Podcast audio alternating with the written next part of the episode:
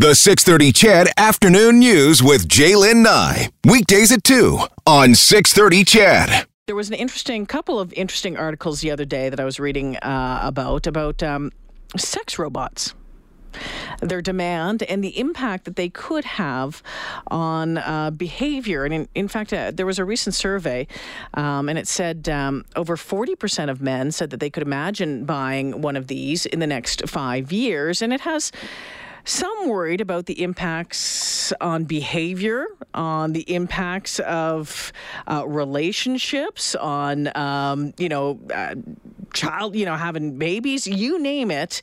Uh, there's a number of uh, little issues that go along with this. Uh, Dr. Glenn Geher is a professor of psychology as well as founding director of evolutionary studies at the State University of New York. Dr. Geher, thanks for joining me this afternoon. Hey, J'lyn, thanks so much for having me. All right. So um, I was reading an article, this article that you wrote, uh, actually, it's back in June. It says, Will sex robots bring about the end of civ- civilization? And um, I was reading, going, Gah! And then I thought I'd just ask you right off the top Will it? Will it bring about the end of civilization, Glenn? Well, I got to tell you, I had a feeling that that title was going to get some attention, so might have been a little bit of an exaggeration. Okay. Uh, but uh, but will it be one of these technological advances that people like too much, that is too easy to make at some point, that is too easy to sell monetarily, and that has adverse impacts that we can't really foresee or that are hard to foresee? I think absolutely. What was it that made you write this article? What made you take a closer look at this? Well, I was uh, recently in Boston earlier this summer, and I was at a meeting at the annual meeting of the Applied Evolutionary Psychology Society, um, which is a great conference. It's all about taking evolutionary ideas and thinking about how we can do better clinical psychology, therapy, and all these kinds of things. And there was a, an invited address by renowned clinical psychologist, Dr. Marianne Brandon, mm. um, who's a w- world renowned sex therapist who is working on a book on sex robots right now. And she essentially gave this entire talk about this industry and about the potential implications from her perspective on relationships, on psychology, on human happiness, and all these things. And it was absolutely eye opening. Um, set of ideas for us to think about. You you said in this article when you think about uh, things from an evolutionary perspective, the history of human technology largely becomes the history of developing supernormal stimuli for profit. Can you expand on that for me? Sure, yeah, absolutely. So, um, uh, under ancestral conditions, when humans were evolving thousands of generations back in the um, African savannah, the stimuli that people experienced were pretty predictable. The food options that existed up until very recently in evolutionary time, up until about 10,000 years ago, were very predictable. If you had berries, that was the best and sweetest thing that you were going to get. Um, you know, now with the modern food industry, if you put a, a thing of berries next to a thing of cupcakes and a thing of homemade chocolate chip cookies, you know what's going to get eaten first, right? Mm. Um, we have tech, we have used technology to sort of create super versions of things that human evolve, humans evolved to like. And I'll give you um, case in point regarding food. We evolved to like sweet food. We evolved to like um, food that was high in caloric intake exactly because under ancestral conditions those foods were rare and drought was common and famine was common. Mm. So we evolved that because those foods were rare. We now have the same evolved psychology, except now super normal, super versions of those foods exist, you know, as as plentiful as as possible. Um, and in fact, they're actually cheaper. You know, processed yeah. food is actually ironically cheaper than natural yeah. food. And I, I kind of feel like with the pornography industry and now with this the sort of um, upcoming sex robot industry, we've got the same thing. We've got technologies that co opt our evolved psychology that evolved under ancestral kinds of conditions that are now being unleashed under modern conditions. And I think we can expect a lot of problems. Well, yeah, you, you, you suggest that um, supernormal stimuli, as you, as you call it, may, uh, may be deceitful. Um, and, and I like that line. You said in the modern world of humans, supernormal stimuli are essentially hijackers. They are human created technological products that hijack our evolved psychology in a way that leads to short term emotional and physiological. Uh, um, benefits. So, and, and, and goes on to be a problem. And so when you look at some of those potential problems, I mean, when you sat down and you listened, um, when you listened to the to this um, this presentation by um, uh, Marianne Brandon, and she's kind of outlining all of these things. Did you even had you even thought about some of these problems um, on this? I'm not sure how much you you've been thinking about sex robots up until then, but had had these things crossed your mind? Um, not regarding sex robots in particular. I think that's what to me was was so eye opening about this presentation. It was like, wow, I've, a I've never thought about this before, but b she's making the case that this is, you know, there's tons of money being poured into this industry right now, so that maybe 10, 15 years from now, this is going to be a highly available form of technology. And C, just being a, you know, a student of, of evolved human behavior, it's like she's absolutely right. There's no question that this is going to have big and not all positive impacts.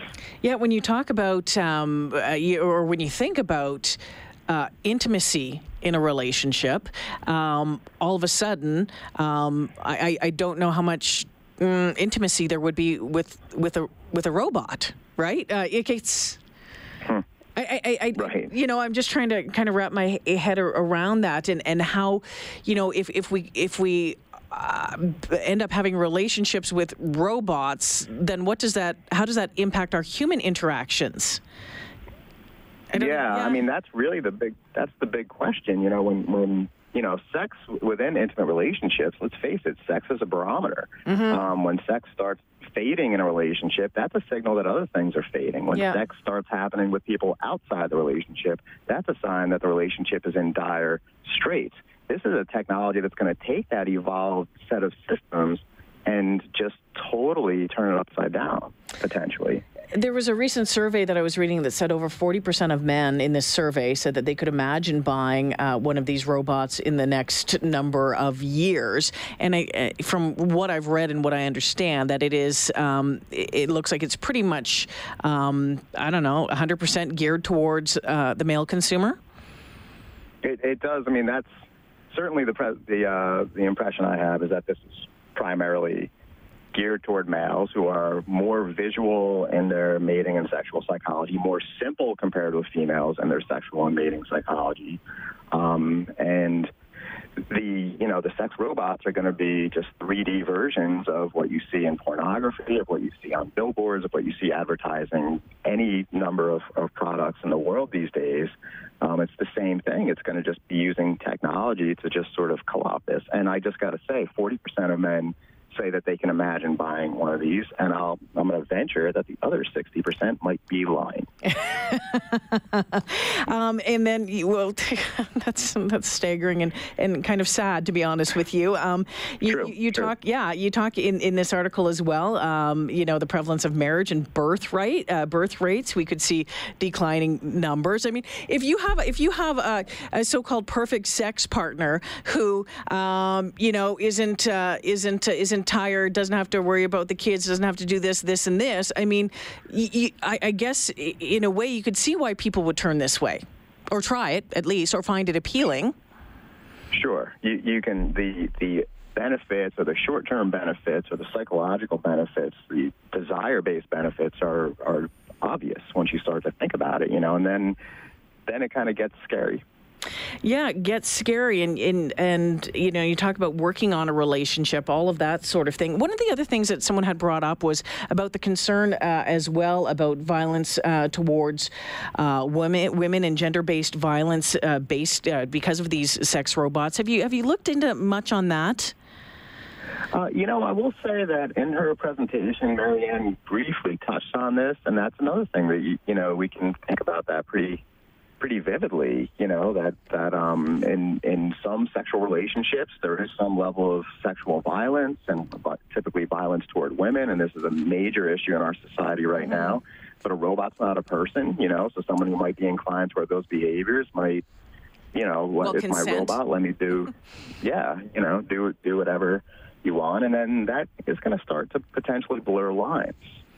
Oh my goodness! Um, this is uh, fascinating and uh, and a, and a little a little scary to, to be honest with you, uh, as as well. Um, 15, 20 years, um, Marianne Brandon thought this could be, I don't know, the norm. Is is that fair? Mean, that's, that... that's uh, that's about what she's saying. There's a large international conference on this topic taking place in Europe. It may have happened. I think it was sometime in August, and I know that she was uh, invited to go speak at that too. But there's people from all over the world that are essentially working on this this industry. So it, it's one of these things that it, it's coming, whether we like it or not. And so I think we need to be mindful in terms of how we you know, any new technology really needs smart policy that takes a broad view into account.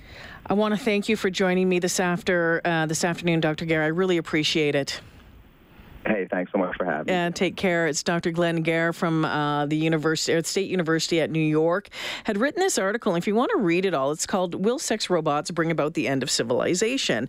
Um, and it's based on uh, this uh, seminar that he went to, and talks about some of these potential problems. And we touched on them a bit in that interview, but but talking about um, uh, you know, number one, men already disproportionately represented as consumers of pornography will likely be overrepresented as consumers of these robots. Intimacy in relationships which strongly maps on uh, both quantity and quality of uh, sexual interactions within mateship, is likely to drop. The prevalence of marriage and birth rates uh, will see declining numbers. Motivation for people to work on relationship problems with within uh, mateships will be naturally reduced. Um, and he went on to say in this article, in short, that the advent of this technology may well foreshadow, in many ways, the demise of intimate relationships in the modern world. Um, anyway, some food, some food for thought uh, this afternoon. Um, there's been calls for banning of uh, these uh, these robots. There has been uh, calls for. Um, legislation uh, surrounding these uh, these robots as well. Um, anyway, thought it was interesting. the text line I would just like to take a picture of it and, and, and send it out to everyone so you could see it. Some of your comments coming in. I see it clearly now. These robots are actually the cure to most of the world's climate and environmental problems. As robots take over and populations decline, we will have fewer people consuming resources and producing carbon and other pollutants. Thus, they may actually be our salvation. Hmm, it's one way to think about it. A robot would never take half your stuff, says this texter. Um, Kelly Boy says, you know, it's a it's a pretty slippery slope, isn't it? Um, Daryl says, can't wait to hear the first person trying to, to get on a plane with, with one of these. Um, and then this one says, you know what? I think we need to start studying 50 year old married couples soon before they are gone. And, um, you know, I know there has been a number of uh, studies. I actually think we just talked about one uh, last week about about uh, couples who've been married for, for a long time 50, 60, and 70 years. But I think, you know, this texture is on to something. I think there is something to that because I wonder, I wonder, um, you know, 20 years from now, 30 years from now, how many folks are actually going to be married, you know, 50 60 even 70 years just the way things have have changed you know um, you know i just had my seventh wedding anniversary um, was married uh, the first time for, for six years you know that. I've always I, i've said that i would love to be married to uh, to coach for 50 years or 60 years. We're just going to simply run out of time. That's that's not going to happen. Um, but i yeah i uh, i i always love hearing about or talking to um, couples who've been married for a very, very long time. And and you know what? Some, I, you know, I, I think some stay together just because uh, it's the easiest thing to do. Um, but then I think some of them have stayed together despite having gone through the most challenging things um, that can that can happen to couples, and I think that that's pretty amazing.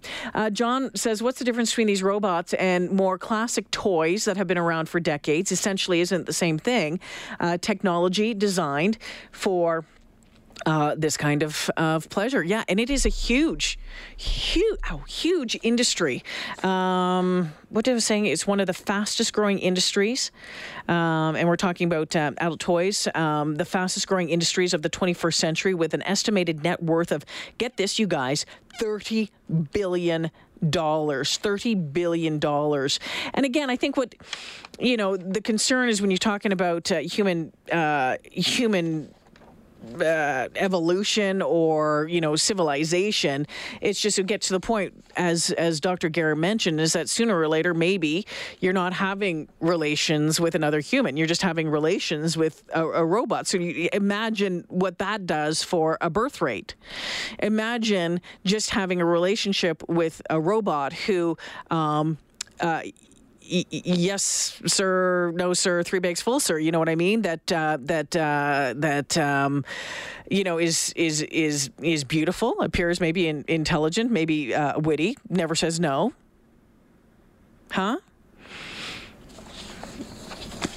Why it might become an option, and why it could have big impacts in this in this uh, sex therapist saying within 15 to 20 years. A little bit to wrap your head around.